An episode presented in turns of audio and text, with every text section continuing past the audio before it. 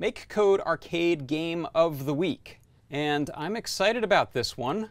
Uh, this one is called Trogdor Endless Burnination. Uh, and I didn't remember this at first, but this is actually a, a meme from uh, uh, Homestar Runner. Strong Bad was a character in the uh, web cartoon Homestar Runner, and he taught you how to draw a dragon called Trogdor.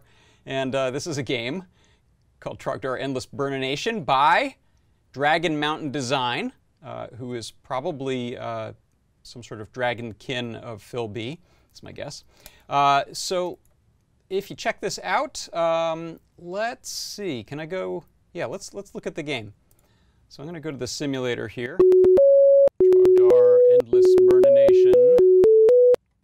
And it starts, and now you can use your uh, arrow keys to move Trogdor around, and your goal is to eat villagers and burn down huts by shooting fireballs. So that's how that's the basic gameplay of Trogdor Endless Burnination.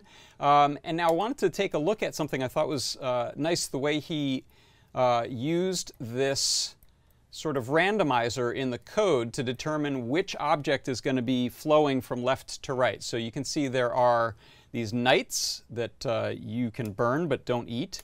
There are these huts that you can burn. Uh, there's spears you want to avoid.